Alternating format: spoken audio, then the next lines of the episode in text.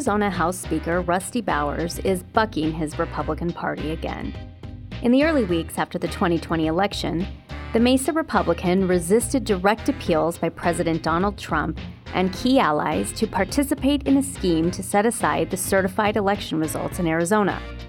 He's still getting lobbied by some in that orbit, and he's still pushing back. You'll hear him reference a recent effort to get his support on a bill to decertify the 2020 presidential election results. That effort, up until today's episode of The Gaggle, was previously unknown. At the outset of this year's legislative session, Bowers emphatically killed one bill that would have banned voting machines and mail voting, among other things. Bowers assigned the bill to 12 House committees, effectively ensuring its demise. He also came out against another bill that would set aside the 2020 presidential results. Bowers called the legislation profoundly unwise. That bill was introduced by GOP Representative Mark Finchem. He's a Trump loyalist who sought to convince Bowers to undermine Arizona's election results. He attended a January 6th rally and is now the subject of a subpoena by the U.S. House of Representatives committee studying the January 6th insurrection. More recently, Bowers banned from his chamber Ethan Schmidt Crockett, an anti masking advocate who has used social media to bully and harass those who have followed scientific guidance on managing the spread of disease. Bowers also co sponsored a bill with Democratic Representative Amish Shah that would strengthen state laws banning discrimination against those in the LGBT community. It's worth noting that Bowers is no liberal. He has, for example, backed Governor Doug Ducey's many tax cut and school choice proposals, and during an earlier stint in the State House decades ago, opposed same sex marriage. Given all those crosscurrents, we wanted to hear directly from the speaker, an artist by trade who is charting a decidedly different path than many in his party these days. Welcome to The Gaggle, a politics podcast by the Arizona Republic and azcentral.com. I'm Yvonne Wingett Sanchez with Ron Hansen. Today, we meet House Speaker Rusty Bowers in a conference room in his office suite to hear more.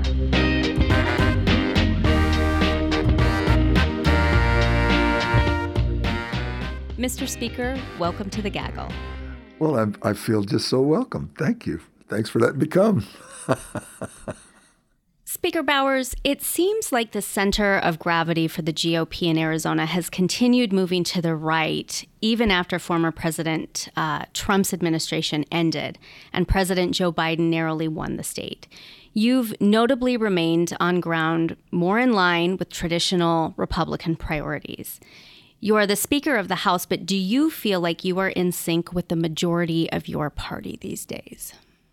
I feel I'm in sync with the majority of those who don't, who aren't as vocal.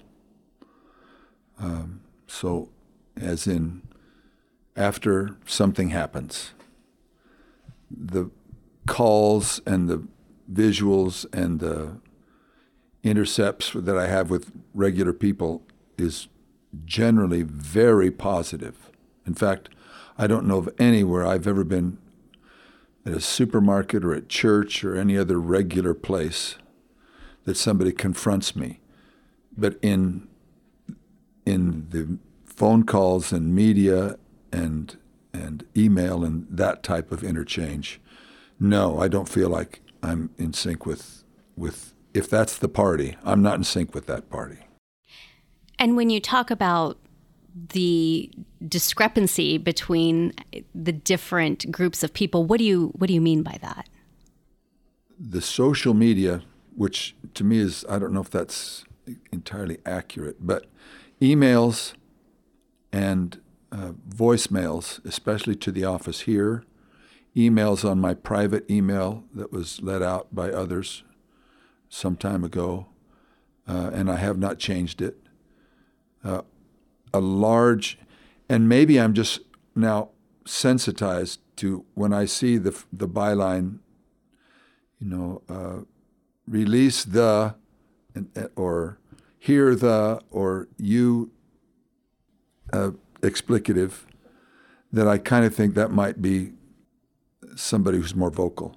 You know, somebody who's saying, "Hey, good, vote X on such and such a bill." That's not a party description, but So, on the personal level of what a party is supposed to think, and from the, the published things thus far out of our state party and the county party, uh, their positions on me and other things and other people, uh, I, I feel like there's a, a division between where I feel what the party is and what the principles are, that there has been an adoption of a more, uh, you know, thuggish, uh, adversarial, aggressive uh, mentality that I, is is not what a party should be. And generally, I think the if the baseline of that is beating people up is what the Constitution wants us to do, then that's not the Constitution I, I supported.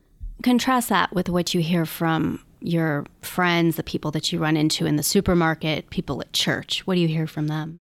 And I'll grant you that you know that's a that's a known entity for years. Generally, people move in and out of a ward or a church congregation. The people I see at the supermarket are probably the same people, or at the gas station, or wherever, jogging, walking, um, and and they'll usually a, a guy I rarely speak to in my neighborhood uh, stopped his car. And I'm going, oh, is the dog out? It's the first thing I think because our dog introduces to everybody. And, and he says, hey, I just want you to know that I've been reading what you're doing and you're doing a good job. Thanks. And I said, hey, man, thanks, you know. And he drives off. So generally it's that type of thing. Rusty, man, uh, you got you got courage. I said, no, I don't. Just like anybody else. Just you, you, you face it when it comes and you move. You try to move on. But yesterday, a guy started crying. A man, an elderly man. He said, I wasn't planning to choke up. But man, that took real courage.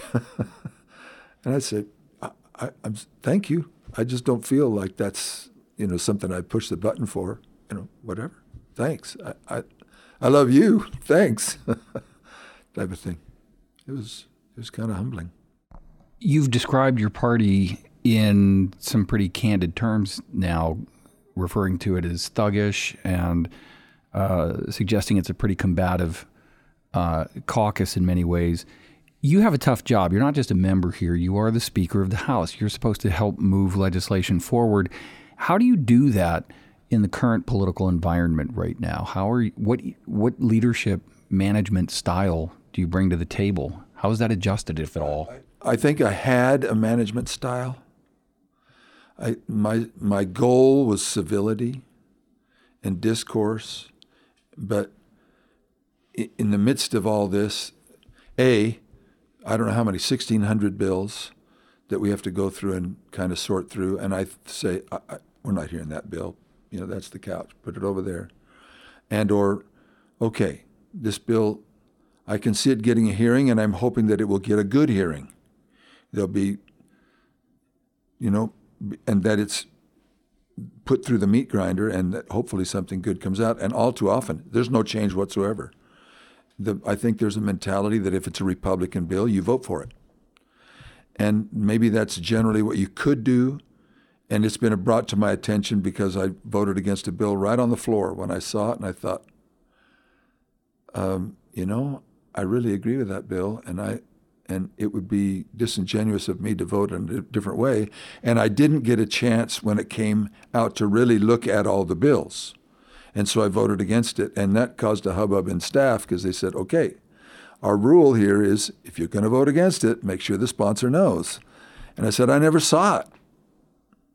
So now we have a, a, another degree of review where we run all the bills that'll be going up on the on the board, and if we have to hold one because it would die with my vote, then we hold that off the agenda. As a management style, that's not a management style. That's a that's a reactionary style, and so it's moved more away from anything proactive.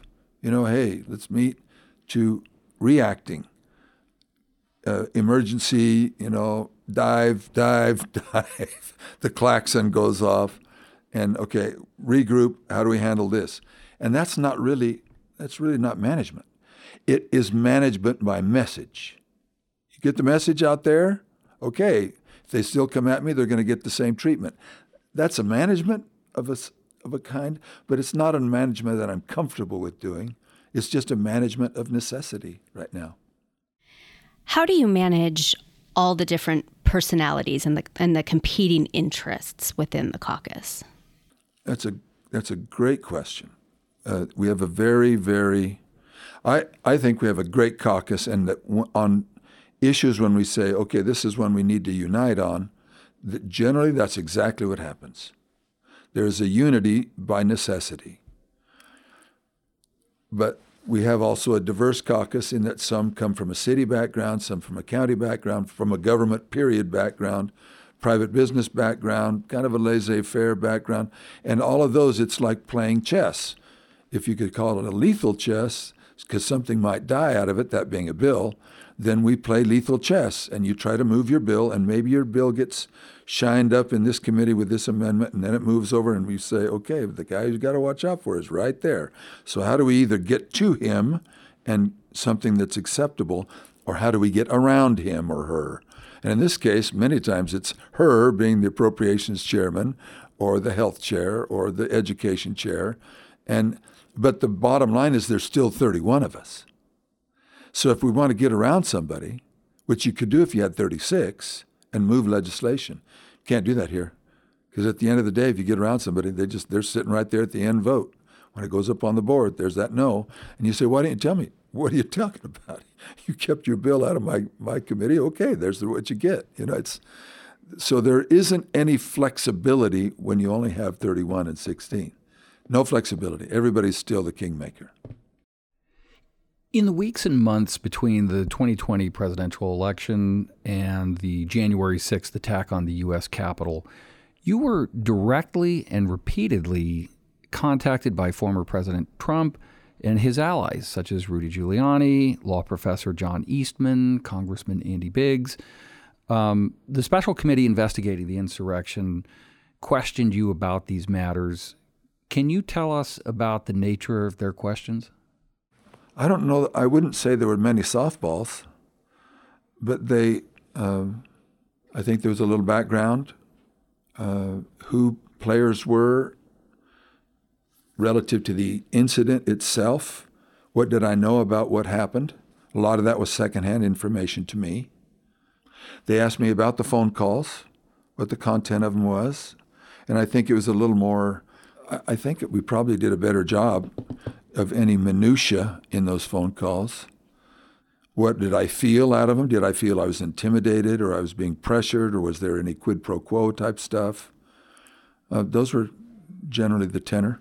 It, it wasn't generally about, there were some things about what other influences were going on in your life, what types of pressures were you under and in these situations. So it, was, it had a comprehensive nature, but generally focused on my interaction with players who mm, were in, were instrumental, obviously, in the election and also in, in the day on the events of, of the sixth.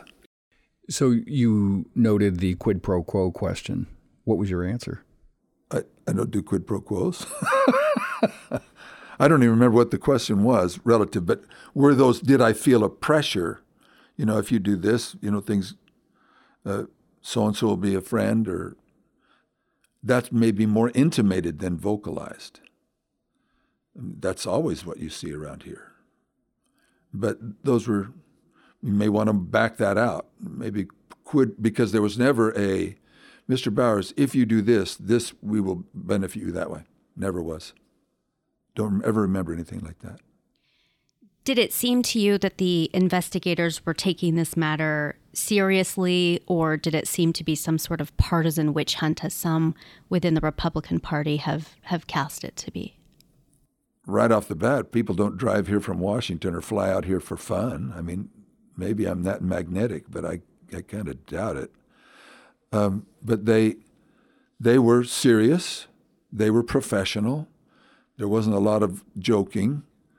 Um, i I certainly felt was, this was a serious deal, uh, but I, I feel pretty confident that I didn't do anything wrong. And so I, you know, I answered to the best of my ability. They were very professional. They were they tried to be comprehensive. They would give me opportunity if there's anything else on this that you think you should say, you know, or bring up that might be helpful one way or the other. I was straight up with them about President Trump. President Trump never threatened me.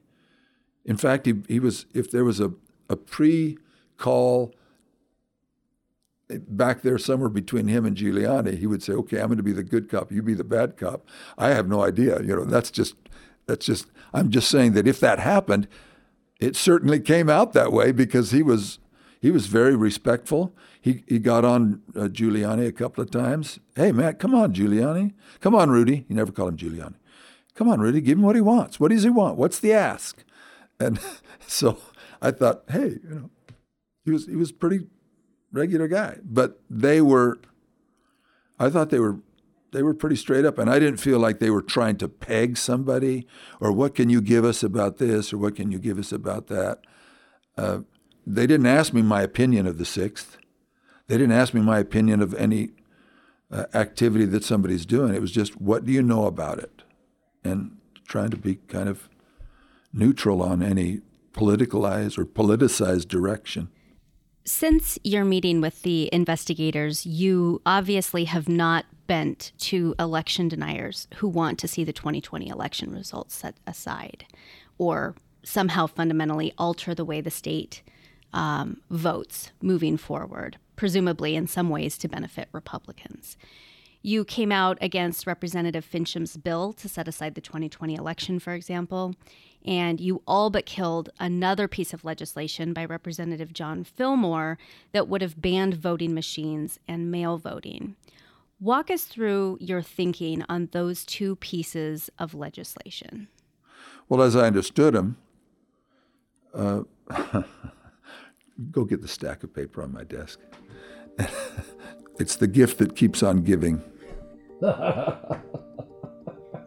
Last week, I uh, I got a, several phone calls from a gentleman by the name of Ep.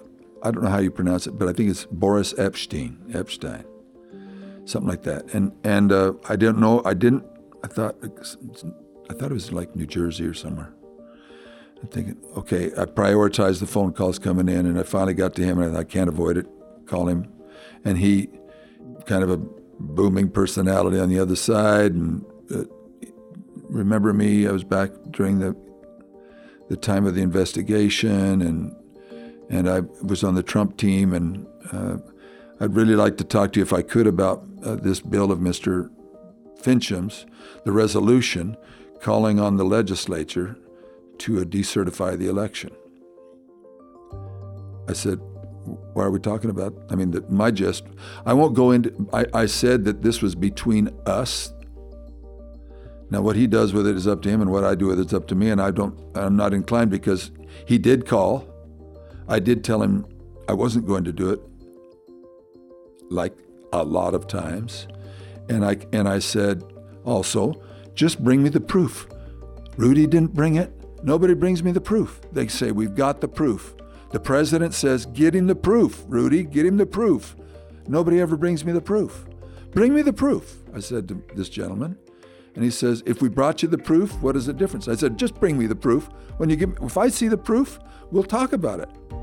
So he said, Okay, I'll call Finchem and get him to bring you the proof.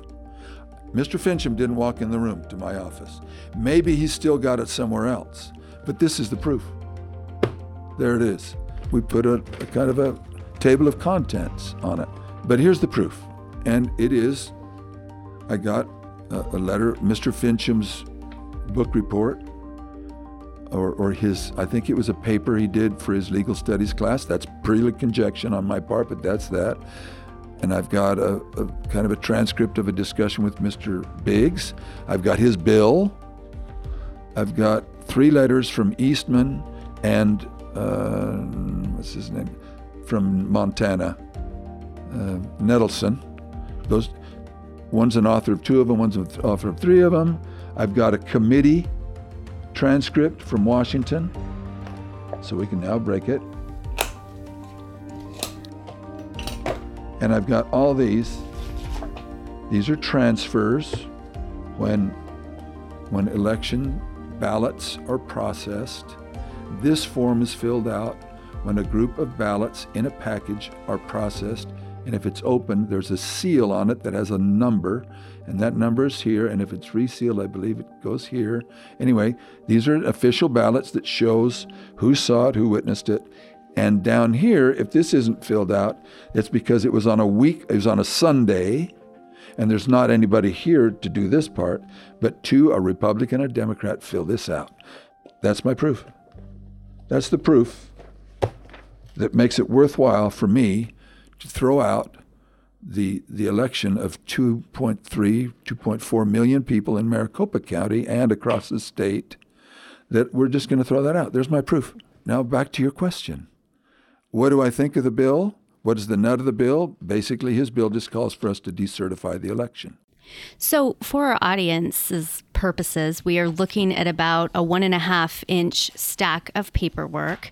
And it looks as though, according to your table of contents, Boris Epshteyn essentially asserted that thousands of dead people had voted, thousands of undocumented immigrants had voted, and uh, thousands of people had uh, voted and then moved. You asked him to send you the proof, and as you recounted just now, he said that uh, Representative Mark Finchem would um, get you the proof. We're looking at it right now. I don't. Now again, Finchem didn't walk in the office. I think his assistant brought it in. But I'm presuming there was never an explanation. No explanation of any of this. Just there it is, buddy. There's the proof. So back to your question. His bill wants me to decertify the election and, and, and or to put it up for the vote of the body, which gets back to the management question. How do you manage that? If that goes on the floor, it's not a, it's not a serious discussion. It's pure punch in the face politics. Now we're putting your name on the wall. You're running for election. And Bowers, get out of the way because now it's you get to put your name, but everybody else does too, and to see. And what do we see on that?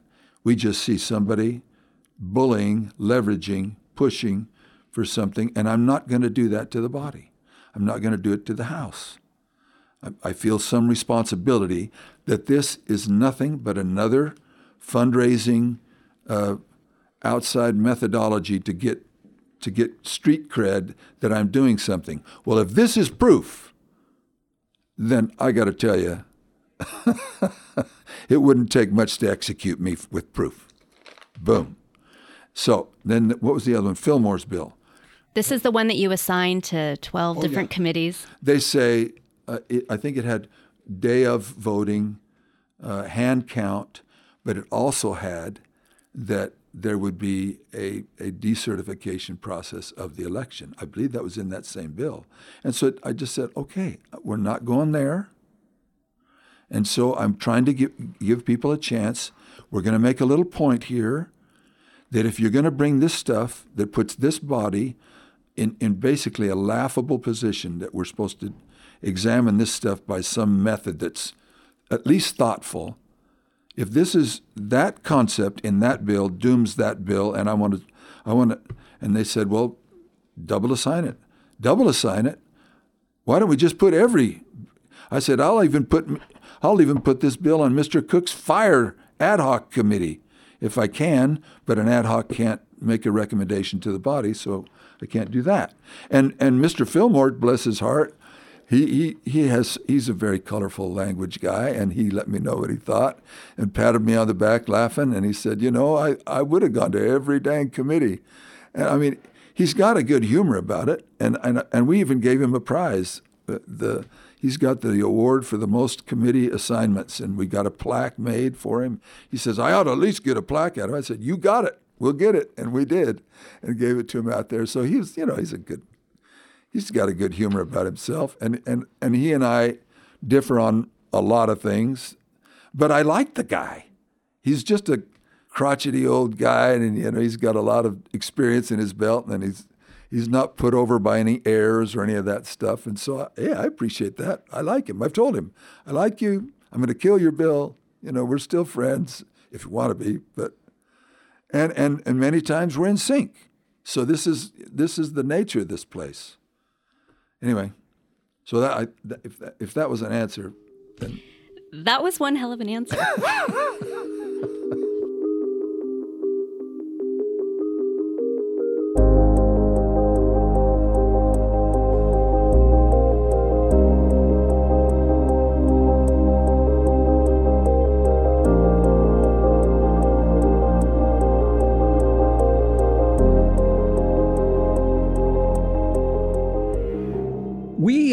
We detailed in our recent series, Democracy in Doubt, that you never saw the evidence of widespread fraud. That no, I did. It's right there.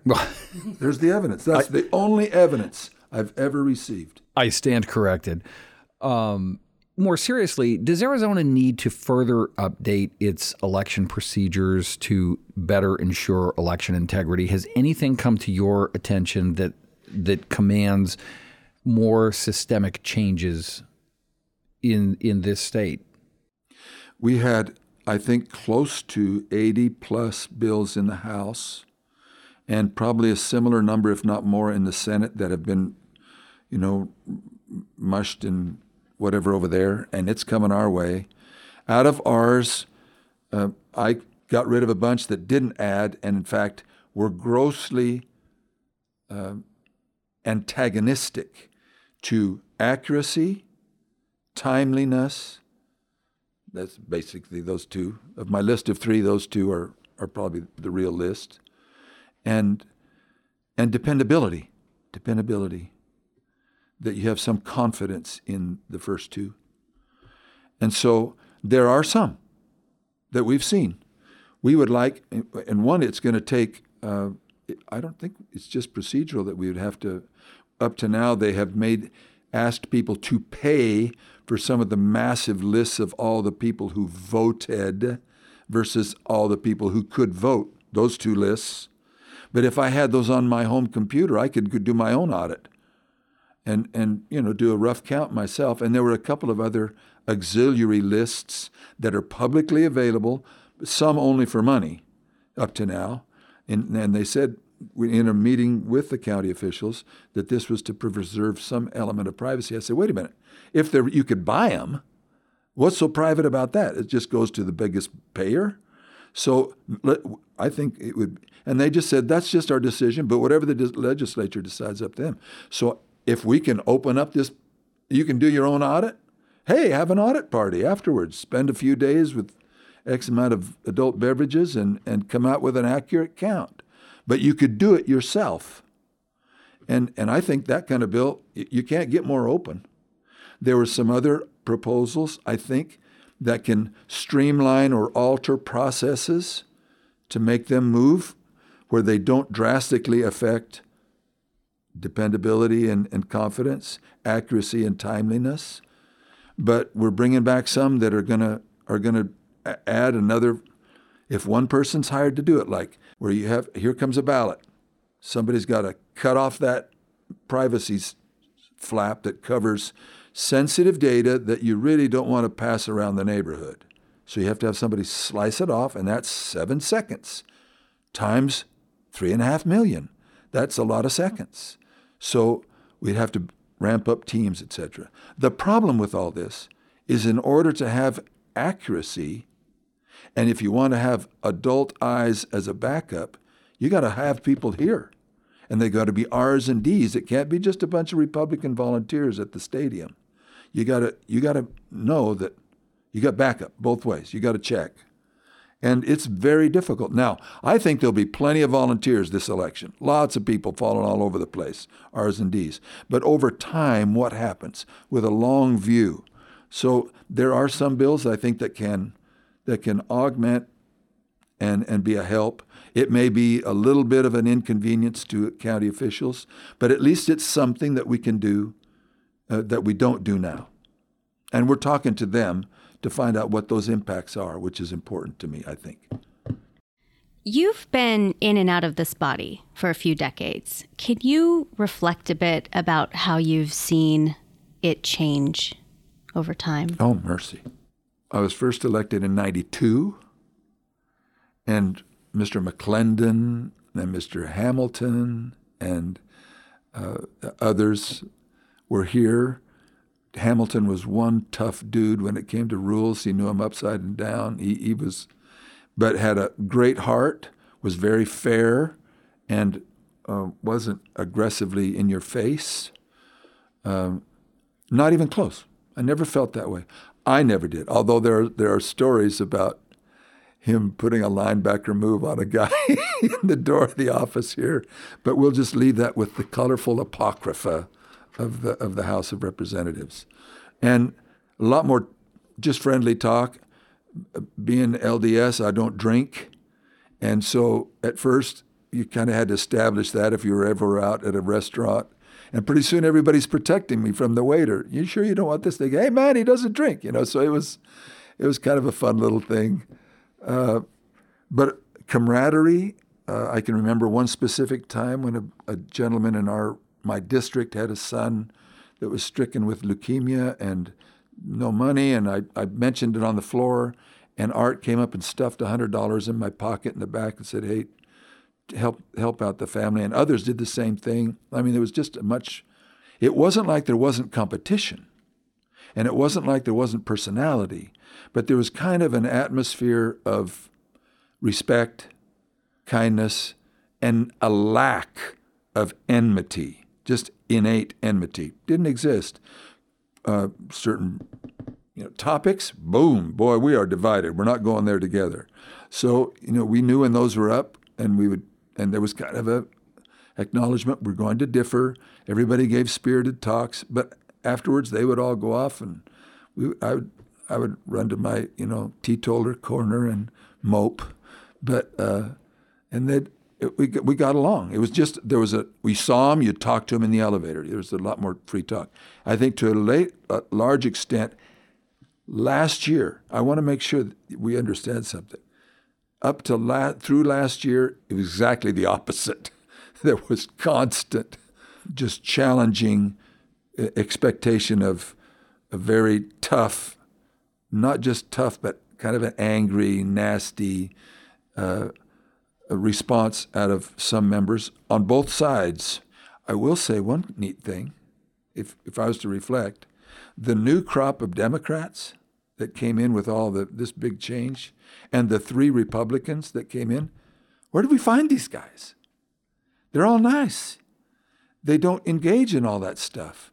They're very spirited, they have positions, but they're respectful. And wherever we got them, let's go dig in that, that warehouse and bring out some more because it really helps the dialogue to have them among us. That yes, you know somebody's going to stand up, but when they stand up, they they're they're very good at presenting their point, and they do it in a way that is uh, that you know it's convivial. It's there's a camaraderie and a respectful difference of opinion, and which which has been great. I've been I'm happy, but it hasn't always been that way. Beyond these new members, what gives you hope for this institution? Well, one good hope is that I'm going to be termed out of here, and so that is probably a huge improvement in the overall attitude. But um, the, there is a longevity among while while members. this is just an observation. Many have sought to gain we, Republicans included, and Democrats included, have sought to gain some change in, in power. I'll just use the word power by coming up with new, new things like clean elections, term limits, and, and yet they have had, in my view, a different outcome, especially term limits. When people come in here, if they have any thought of moving on, they got to make the biggest splash as possible and use this place to run their election and to give it meat, cred. And so I don't know that their opinions are always their own, except through the mirror of I'm trying to be this position and, and wanting to move on. Others have a kind of a longer term vision and while they may want someday to run for something else, it doesn't seem to drive their day-to-day opinions. So I'm I'm I'm looking forward to where there is hope. Someday we need to reassess if term limits solved a problem or has increased the problem. Because who's more long term? Staff and lobbying. And like one staffer told me one time, he says, Hey, we'll just rope a dope you, you'll be gone. And, uh, and of course, that was in a committee meeting and it didn't go well thereafter for his testimony. But at least he was blunt, and, and a lot of people thought that way. So I'd like that to. So there's hope as the people, hopefully, hopefully, take a better and closer look at the structures of how the House operates, not the knee jerk social media sound bites that are meant to rile up the base or rile up whomever. That if they look more at the structure and why, why it was designed as it is, and why it needs to be preserved along certain norms, then I think that will give them hope. You've done a lot to help provide reminders in this building, from the bust of Jake Flake, for example, to just the art of this beautiful state and that which presumably unites a lot of Arizonans around certain principles and such. You've also painted a picture of a changed uh, politics in this state. What? How do you see the future playing out on this in this polarized era that we're presently in? Where do you see us going as a state, as a legislature? Do you think that we will continue to see this bruising kind of political style? Are these new lawmakers an exception? Do you think that that is the future? How, how, look into your crystal ball. Don't have to look far. Count the number of people who are moving to independent. I think that's our crystal ball. And then within parties, there is a, within both parties, there's very polarizing uh, powers at, at play. And I think the outside, if there are power brokers, you know, whatever that means, but people who exert power on the process or respect the process, many times they are attempting, hopefully, to correct the ship whether they're chambers of commerce or individual business people or local people involved at the community level. Uh, I think, and I would encourage that input.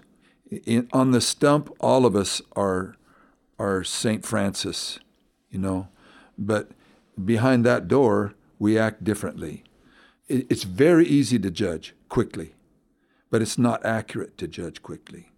And so, to both listen to the stump, listen to people, look at the votes, but not just a vote.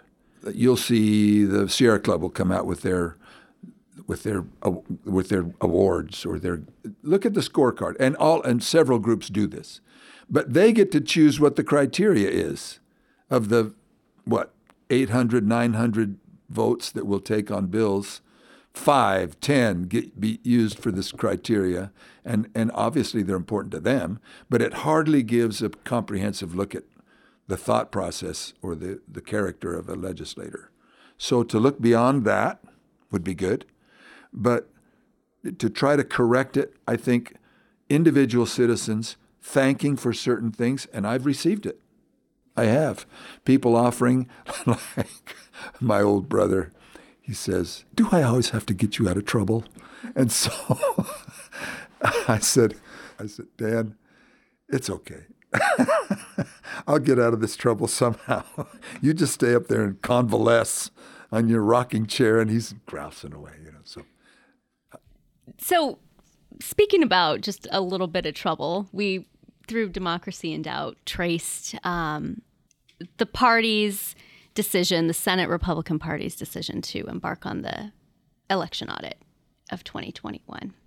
You obviously decided to go a different direction. What's your relationship with Senator Fann been like? Uh, I haven't seen any change at all. What has your relationship with Governor Doug Ducey been like?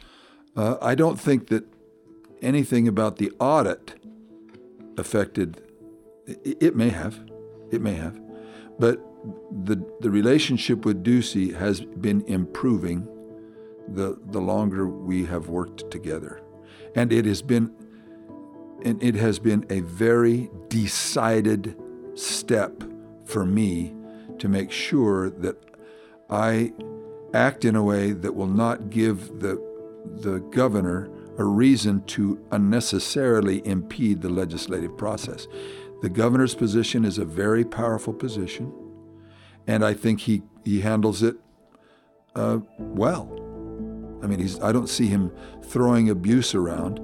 The, the challenge now, uh, listeners will go, well, what about the masks and, you know, all the COVID stuff?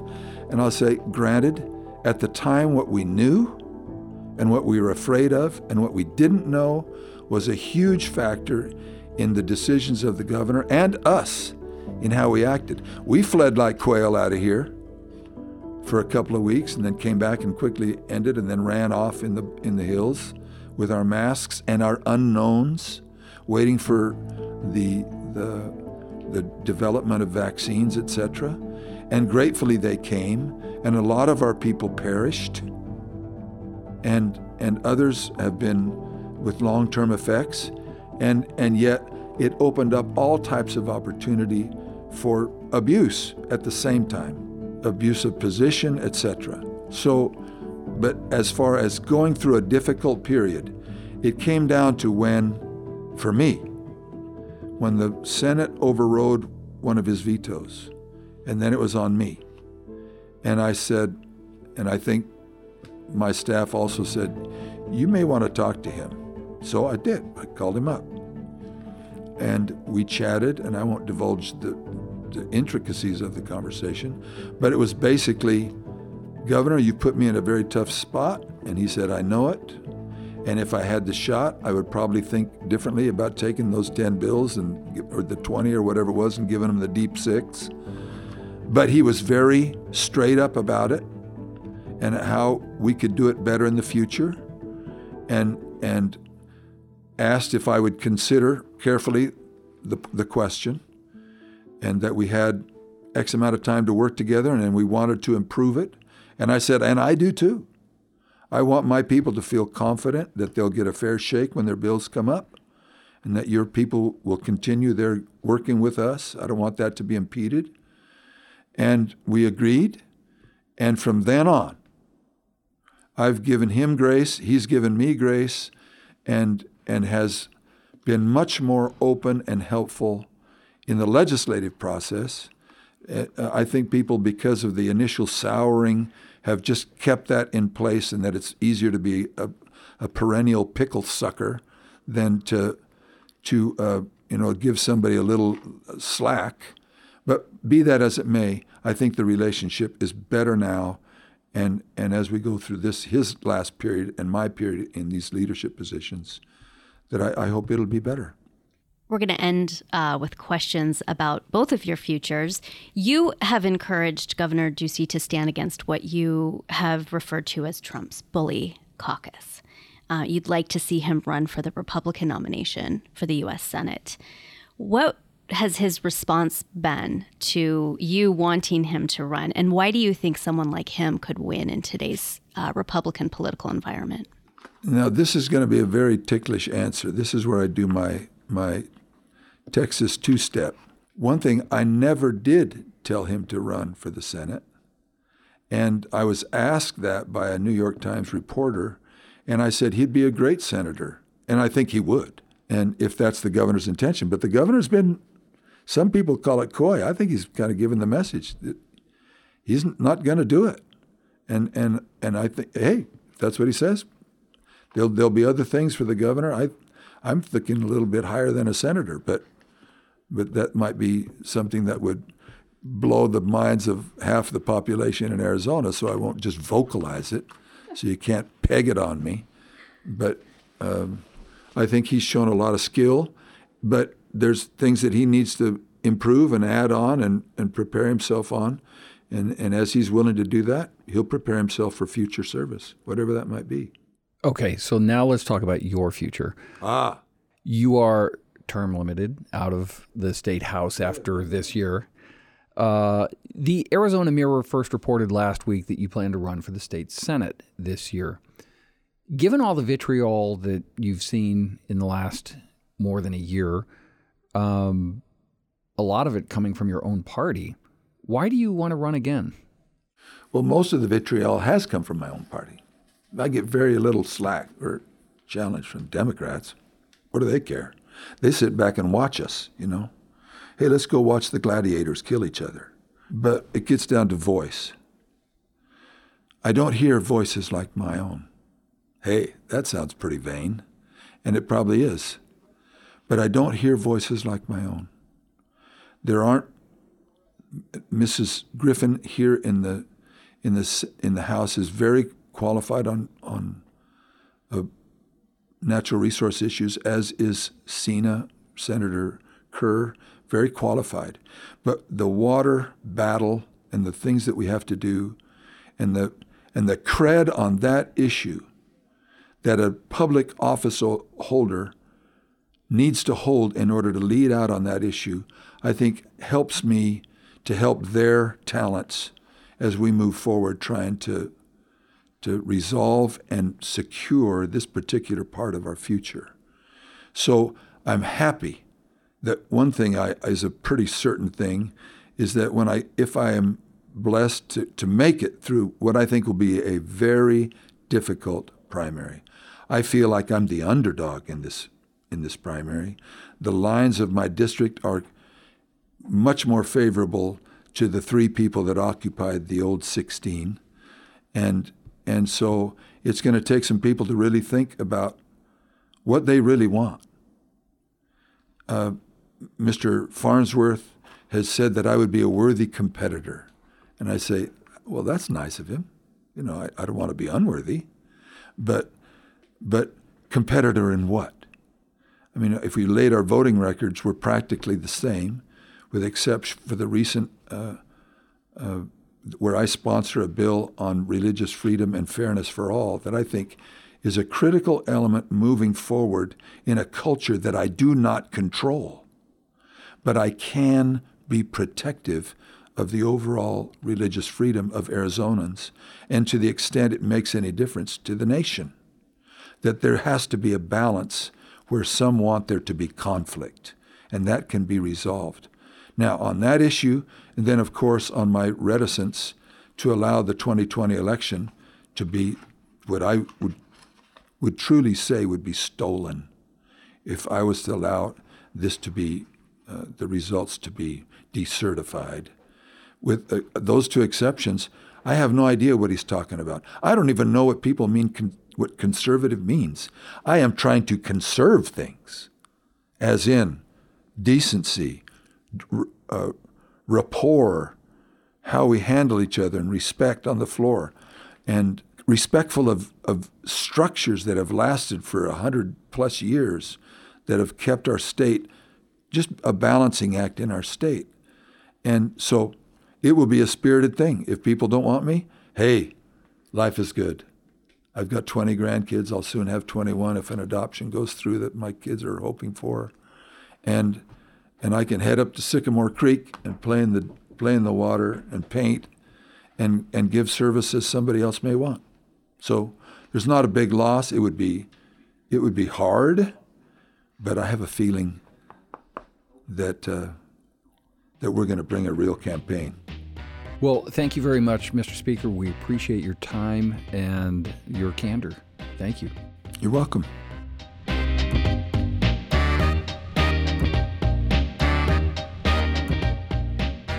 That's it for today, Gaggle listeners. Before you go, please rate and review our show and share this episode with a friend. If you want to reach out to me on Twitter, I'm at Yvonne Wingett. And I'm at Ronald J. Hansen. That's H A N S E N. Today's episode was edited and produced by Amanda Luberto with help from Kaely Monahan. Thanks so much for listening to The Gaggle, a podcast from the Arizona Republic and azcentral.com. You can also follow this show and other Arizona Republic podcasts like Valley 101 and our new biosciences show, The Lab, on Twitter at AZC Podcasts. For The Gaggle, I'm Yvonne Wingett Sanchez. We'll see you next week.